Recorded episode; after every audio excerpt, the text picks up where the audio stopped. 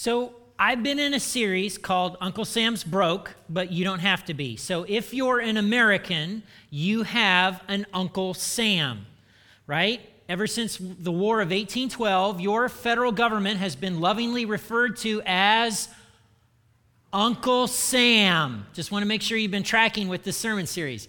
And he was made famous in 1917 by this portrait by a guy by the name of James Flagg. I love it. James Flagg made Uncle Sam. Okay, so this poster was used in World War I and World War II. I want you for the U.S. Army, is what Uncle Sam said. Now, today, if Uncle Sam were to say something, what would Uncle Sam probably say? I want your money. Why? Because Uncle Sam is broke. Oh, good. You've been paying attention. So, I want to remind you of where we've been the last couple of weeks. So, two weeks ago, we talked about the fact that you should be wise about debt. When countries and nations aren't wise about debt, it catches up to them. Uh, it was great. It's been great to hear some of our college students go, Whoa, I'm making some adjustments with what I borrow. Uh, last week, we talked about roads and bridges. Uh, the look on your face when I put up the pictures and statistics about America's infrastructure, I thought you guys were going to pass out. I mean, you just look panicked. And I suppose if you cross bridges a lot, you should be, right? Okay, given the state of disrepair. And so, roads, you have roads in your life, and sometimes you have hurricanes happen in your life. And, and so, we talked about an emergency fund and how helpful that is to set aside money for things that have to be replaced and repaired and to set aside money for surprises that you're not even counting on. Well, today I want to talk to you about another part of what Uncle Sam does. Uncle Sam, one of the things that Uncle Sam spends money on is foreign aid. Yeah. Right now, because Uncle Sam is broke, eight out of 10 Americans want Uncle Sam to stop helping other countries. Now, regardless of your politics on that, uh, I want to tell you a foreign aid story today. I love this story. So, way back in the 1980s, when dinosaurs roamed the earth, Uncle Sam had a, uh, had a uh, rival, and that rival was Soviet Russia.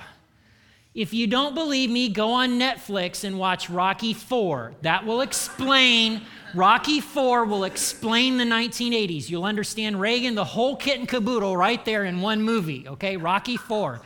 So Uncle Sam had this arch rival. And the two nations, the United States of America and the Soviet Union of Soviet Socialist Republics, they would each spend large sums of money in foreign aid because they wanted to give that to smaller developing nations so that those nations would become friendly to them and their interests.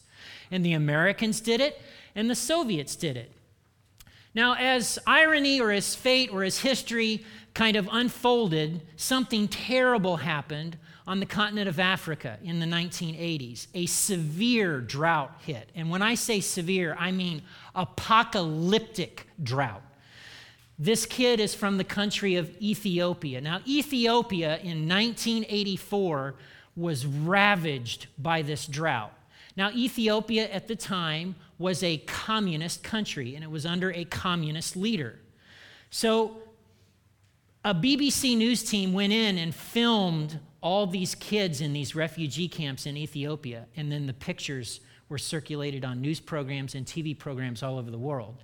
And at that point, everybody in the world, including Uncle Sam, said, We got to do something. We got to help those starving children in Africa. And they felt so strongly about it that all these famous musicians got together and made a song. And they get, did a big concert called Band Aid. Get it? Band Aid. And they raised a bunch of money to buy a bunch of food and medical supplies. And so we sent tons and tons and tons of stuff off to Ethiopia. Twist in the story. Ethiopia at the time was ruled by this guy, Mariam. Uh, let me say his full name Mengistu Haile Mariam. He was the communist leader of Ethiopia. Now, all this U.S. aid and foreign aid is sitting on the docks, ready to go to these refugee camps. Well, members of his communist army and part of the Communist Party went into the docks, stole all the food, then took it into the refugee camps and sold it to the refugee families and these starving children and did so with this Hey, you thought America was going to come in and help you, didn't you? You thought all these rich nations were going to help you. Who's here helping you? Oh, it's your communist friends from down the street. That's right. Don't forget that, okay? So they went in and they sold what was supposed to be free stuff. You got to admire the ingenuity of these communists. If you think that's crazy, reports are beginning to surface this year in 2016 that ISIS or ISIL is taking humanitarian food and medicine, dumping it into new containers, and labeling it a gift from the Caliphate of the Islamic State. Do you know why they're doing that? Well, because when your Uncle Sam sends out aid, he labels it. He's all about branding. And your Uncle Sam, look at that USDA, government from the United States. And if that's not enough, it comes in boxes that are stamped with this a gift from the people of the United States of America. Let me ask you a question. Imagine for a moment that you're not an American. Let's say you have grown up in Syria or Jordan. Your dad was a dentist, your mom was a teacher, you had the internet, you played soccer, you went to school. Only now, because of all the chaos your mom and dad have both lost their jobs. You're in a new foreign country. Your home was bombed to pieces, and you've got nothing. Wouldn't there be part of you that would expect some of these rich nations to help out? And I know some of you are like, nah, I wouldn't think that, Max. I wouldn't expect America to come bail me out if I'm a Jordanian citizen. Well, okay, let me, let me talk about things in Jessamine County.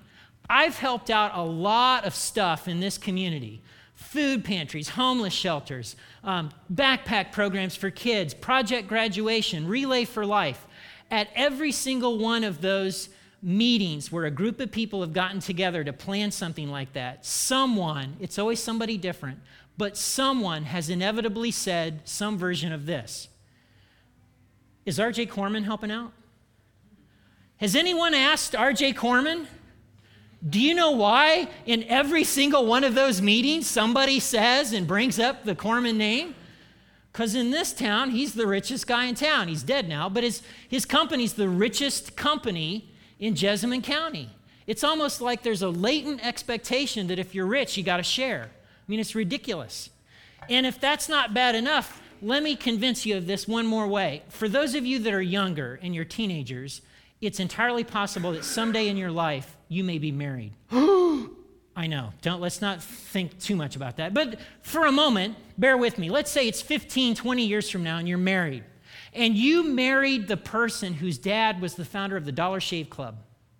And he's pulling in $350,000 a month. A month. And so your in laws decide you're going to go on a cruise. Only when it's time to book everything, you've got to book your own tickets. You go on the cruise, you do all these excursions. Again, every single excursion's on your credit card, your debit card. And you get to the end of the cruise, and on the last night, you've had a great day. You've been ATVing, cave spelunking. You're there in this restaurant, and you're having an amazing dinner. And the waiter comes out and asks, How will the checks be done this evening?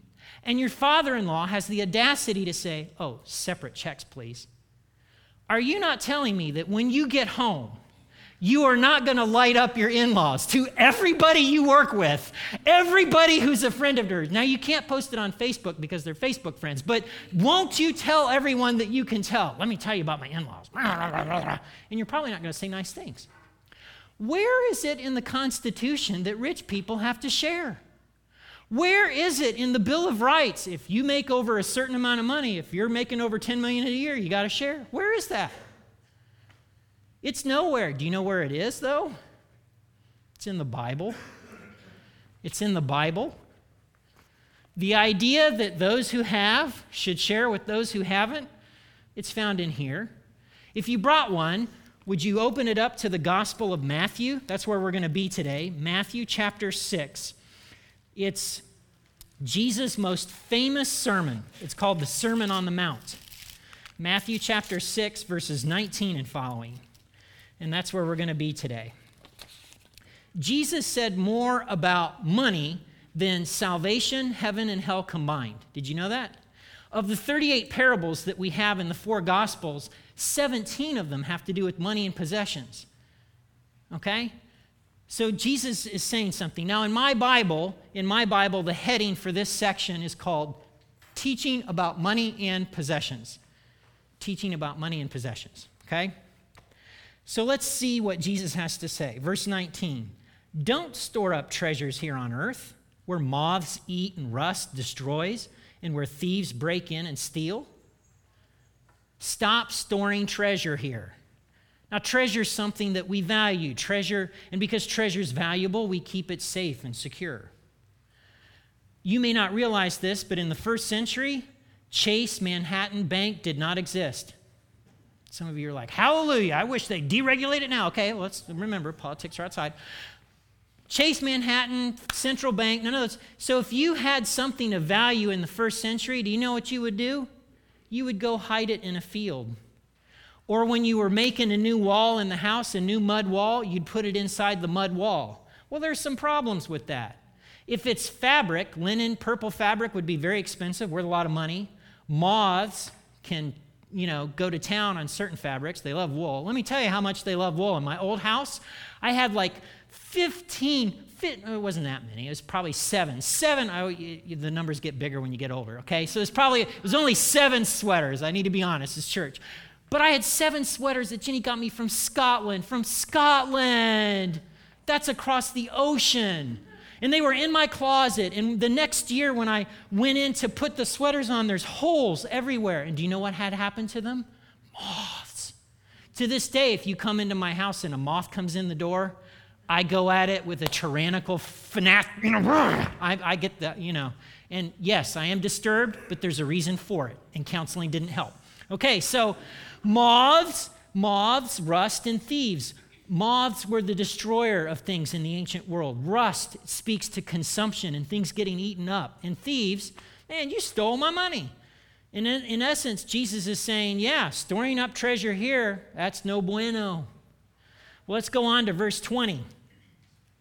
Store your treasures in heaven, where moths and rust cannot destroy, and thieves do not break in and steal.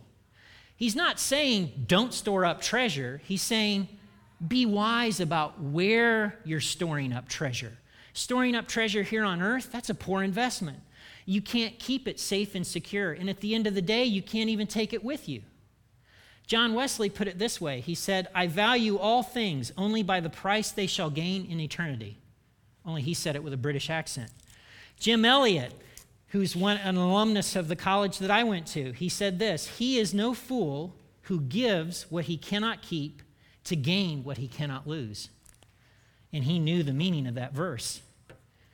So Jesus keeps on, verse 21. He says, Wherever your treasure is, there the desires of your heart will also be. Why should we store up treasure in heaven? Because money and hearts are linked. It's one of the things I want you to see today. What you treasure links up with your heart. Okay? Um, Andy Stanley puts it this way He says, If you want to know where my heart is, don't judge me by how good a preacher I am, or how many people listen to my sermons, or how marked up my Bible is. You want to know where my heart is? Look at my checkbook. Open up Quicken, check out my visa statement. That will tell you where my heart is. God is, in essence, saying in this verse, Jesus is articulating for us look, I know your heart is going to follow your stuff, and I don't want to compete with that. So when you surrender your stuff and your money and your finances to me, I'll have your heart. Money and hearts are linked. If uh, you already know this is true, I don't have to convince you of this. Ladies, in a few years, let's say you meet a guy and he's got a nice car. And on one of the, you've been dating a few times, you ask, Can I, t- can I drive tonight? And he says, Oh, uh, no, absolutely not. And then the next date out, you need something out of your purse, so you clunk it down on the trunk and you're taking things out. And he goes, Whoa, whoa, what are you doing? You're going to scratch it. In that moment, right? You have determined something important. He likes you, but he loves his car. right? His heart is linked with the car. Okay? So you already know this is true that money and hearts can be linked, right? Jesus fleshes this out in verses 22 and 23. He puts it this way Your eye is a lamp that provides light for your body. When your eye is good, your whole body's filled with light. But when your eye is bad, your whole body's filled with darkness. And in the light you think, and if the light you think you have is actually darkness, how deep that darkness will be. Your eye is focused on what your heart values. If your eye is focused on money and stuff, that's going to flavor your heart. It has a tendency to make you a little greedy, a little stingy. If your eye is focused on God's kingdom, you tend to reflect the character of God, which is a character of generosity. All right? We know this is true in a sense because of what we expect from the rich people in our lives. RJ Corman, he should be helping out. He has extra, he's rich, he's loaded. He should be doing something. Now, Jesus closes out this teaching with one of the most weirdest things ever, in my opinion. He says this No one can serve two masters, for you will hate the one and love the other. You will be devoted to one and despise the other. You cannot serve both God and money. Come on. If you were going to put the opposite of God, the rival, the chief rival of God, wouldn't you pick like Satan or Santa Claus or Hitler or something, right? I mean, wouldn't you pick? Well, Satan and Santa have the same letters in them. I don't know. So, wouldn't you pick something that would be more rivalrous of God? A rival? Would you really put money? And yet, that's what Jesus says. In essence, Jesus is saying, yeah, the conflict that you're going to have every day is are you going to spend your life about your stuff and your money and trying to get God to help you out with expanding that? And maybe, hopefully, you, you, you can pass on some good stuff to your kids. And when they have kids, you want to take care of your grandkids. Is that all life is? Is that what you want to spend your life chasing after? Who's going to rule your heart? Money, stuff, God, me? Who's going to, who's going to be your master? That's why he fleshes that out this way. You cannot serve God and money. I love the way the NLT puts it, and be enslaved to money, because that's what Jesus is really talking about, is who is your master. Let me ask a couple of questions. All right? In your life right now, what would you most hate to lose? I guarantee for those of us who are older, the stuff and money's already gone. It's usually people that we would put in that line. But what, what would you most hate to lose? And why? What do your thoughts turn to most frequently when you're free to think of whatever you want?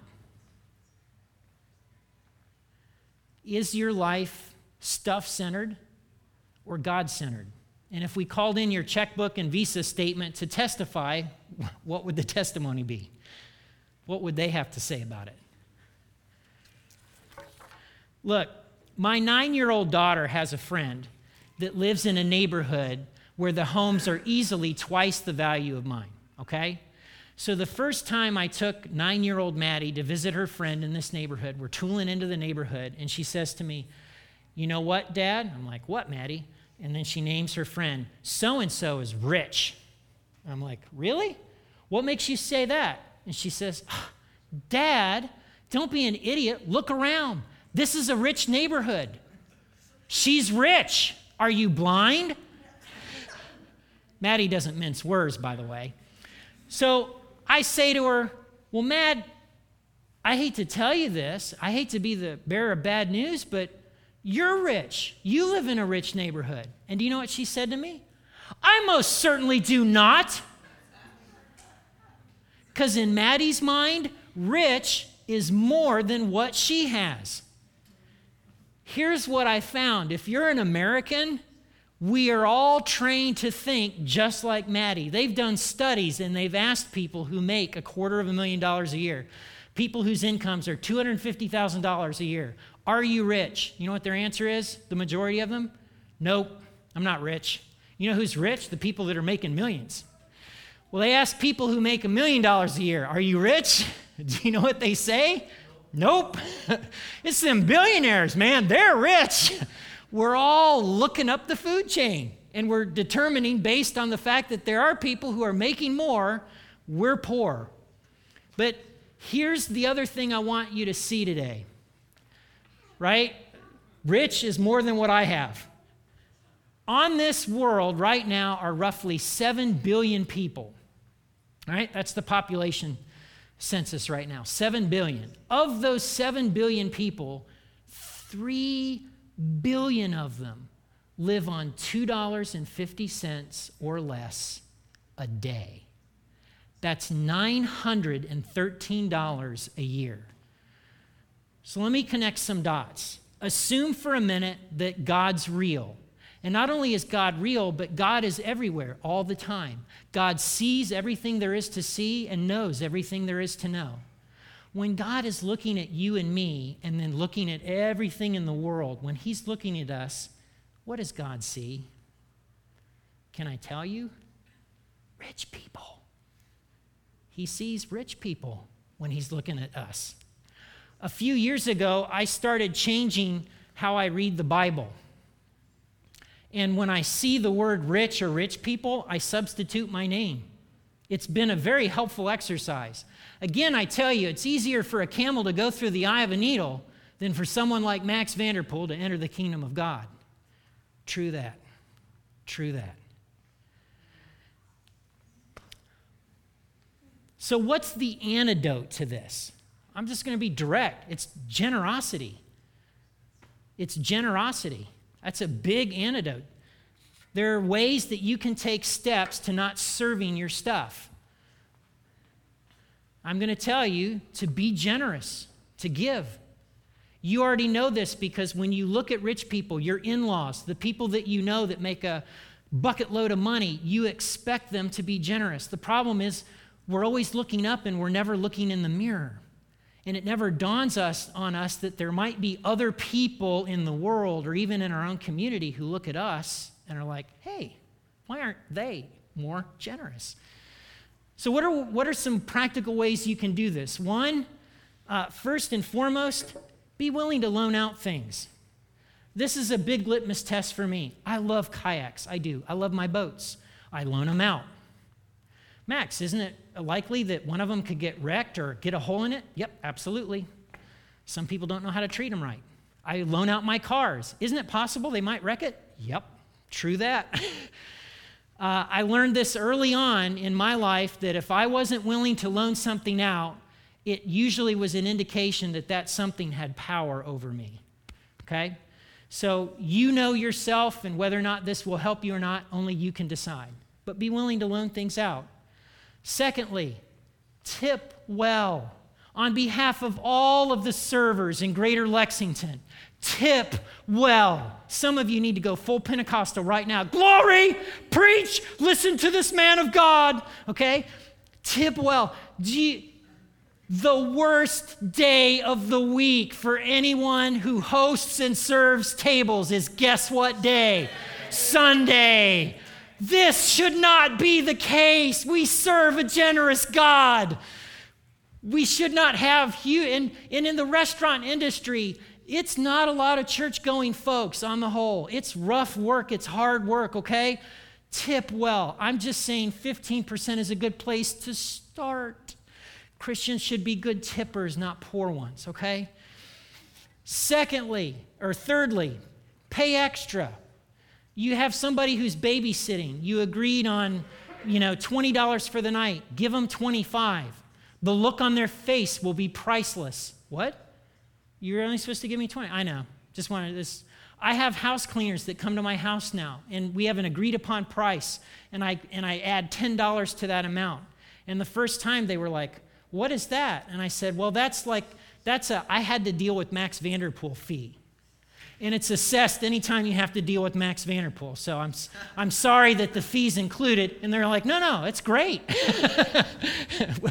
okay? So there a lot babysitters, house cleaners, people who are in business for themselves, you're not making some fat cat on Wall Street richer. You're helping a neighbor, okay? Stop looking up and start looking down. That's the fourth, fourth thing you can do to be generous. Um, for the longest time, I would go on distribution day on the food pantry. Uh, and the reason I went on distribution day is that when I would get into my 1998 Mercury, when it was all done, I was like, man, I have a nice car. okay? So again, it's perspective. And look for ways to help.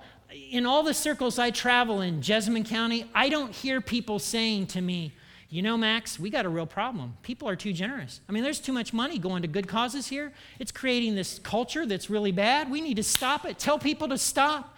I don't hear that at all. So, Jessamine County could use some love. Last but not least, I'm going to tell you to give back to God a portion of money and stuff. I'm going to suggest 10%. Some of you are like, that sounds like tithing. I know, it does. It's exactly what it is. Why do I suggest 10%? Well, I have a few reasons for that. One, it's easy math. If you got a $1,250 paycheck, you just move the decimal point and you get 10% you know, $513, just move the decimal point. That's all you're doing is moving the decimal point. A fifth grader can do it. Let's be honest, there are some second graders who can do it too. Two, it's 4,000 years old. Among church going Christians, I get the whole, well, it's grace and not law. And this is before grace and law was ever an issue. This is before Moses came down from the mountain with the stuff on the tablets. This goes back all the way to Abraham. There wasn't a whole lot going on then. Okay? Lastly, uh, don't worry about gross or net. You're like, I know couples and people that'll fret over that. Just pick one. Pick one. The, the, the goal is to get moving. And then give what you've decided first. I love what Mike Lesage says. He says, You know, when I'm tithing and giving my acts of generosity through the local church and other places, I write those checks first. I make those payments first. Because if I do the reverse, it always seems like I never have it at the end of the month. He said it's the weirdest thing, okay? So I want to answer some common objections, though. I know when it comes, you know, because I'm a preacher, right? You would expect me to stand up here and say, give money to church. And I know that there are a lot of churches out there that have really, really, really made things hard for all of us. Because, uh, and so I want to answer these objections. One objection is, well, you know, all they care about, all the church cares about is money. Not this church. That may be true in other churches, but not here. It's not true here. Want to know how? Here's several reasons. You have a finance team that has two men and two women on it.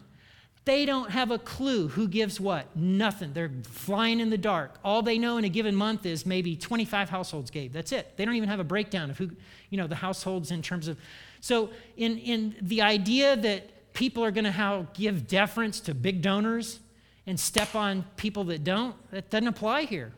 And I can tell you over the years that there have been families and households that have gotten huge amounts of ministry time, face time, attention that didn't put a dime in the offering box. If this church, all this church cared about was money, we would operate a lot differently than the way we do we'd probably even pass an offering plate. Have you ever noticed we don't do that? okay? So while that may be true in other places, it's not true here. Second objection the pastor leaders are just getting rich off of other people's generosity. Again, that can be so true in other places. Last year, the highest paid employee of this church made $30,000. All the employees, all three of them combined, made $48,000. Some of you, you personally are making more than that, or your household makes more than that. And that's all the employees of this church. So I would say to you, while it's true there are some pastors and leaders out there that are getting rich off of people's generosity, it's not true here. Not true here. Last but not least, they waste a lot of money. Look around for a minute. Look around. Look around. You are sitting in a golf course that has seen its better days. If you don't believe me, go to the men's restroom. Now, if you're a lady, please knock before you go in today, okay? but just go into the men's restroom here. It's a, yes, it's, I cannot, the ladies are like, I want to see it now. it's bad, okay?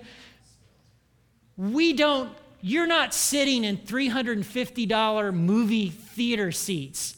This isn't a multi million dollar worship palace. This This outfit, we run lean. Uh, Generations Community Church tries to be generous. We actually tithe on our church's income. So whatever we get, we send out 10%. Only this year we've made a big mistake because we're sending out 14 or 15%. it went up. And we're like, that's okay. And it goes to places like the Jessamine County Food Pantry. Our contribution for the Jessamine County Food Pantry is somewhere between 10 and 20% of their budget for the year. Our little congregation, okay? So, again, while it's true that you could be in places that waste a lot of money, it's not true here. I say all that because I simply want to make it remove any of the objections that you might have to being generous, to starting something. For those of you that have never considered this before, think about it. Talk if you're married, talk about it with your spouse. Maybe we should do this. Maybe he's right about the whole heart and money thing. And it's not just me that's saying it, it's Jesus. All right? I want to I want to remind you of this. It really isn't about the money. It really is about your heart. Because think about this with me for a minute. If God's really real, He's really all powerful, if He wants your money and stuff, He's just going to take it, right? Zap, right? if there's an all powerful God and what He's really interested in is your money, won't He just take it? God knows how we're wired and how our hearts are wired. And he wants us to love and serve him. And he knows that one of the biggest ways, one of his chiefest rivals, is to be rich and not realize it and to be stingy. It's no coincidence that the nations of the world that where there is the least receptivity to the gospel of Jesus Christ are always the richest nations in the world. It's not a coincidence. Right? I want to close out with simply what Jesus has to say, okay? Hear him. Don't store up treasures here on earth where moths eat and rust destroys, where thieves break in and steal. Store your treasures in heaven where moths and rust cannot destroy and thieves don't break in and steal. Wherever your treasure is, there the desires of your heart will also be. Your eye is a lamp that provides light for your body, and when your eye is good, your whole body is filled with light. But your eye but when your eye is bad, your whole body is filled with darkness. And if the light you think you have is actually darkness, how deep that darkness is. No one can serve two masters, for you will hate one and love the other. You will be devoted to one and despise the other. You cannot serve both God and money.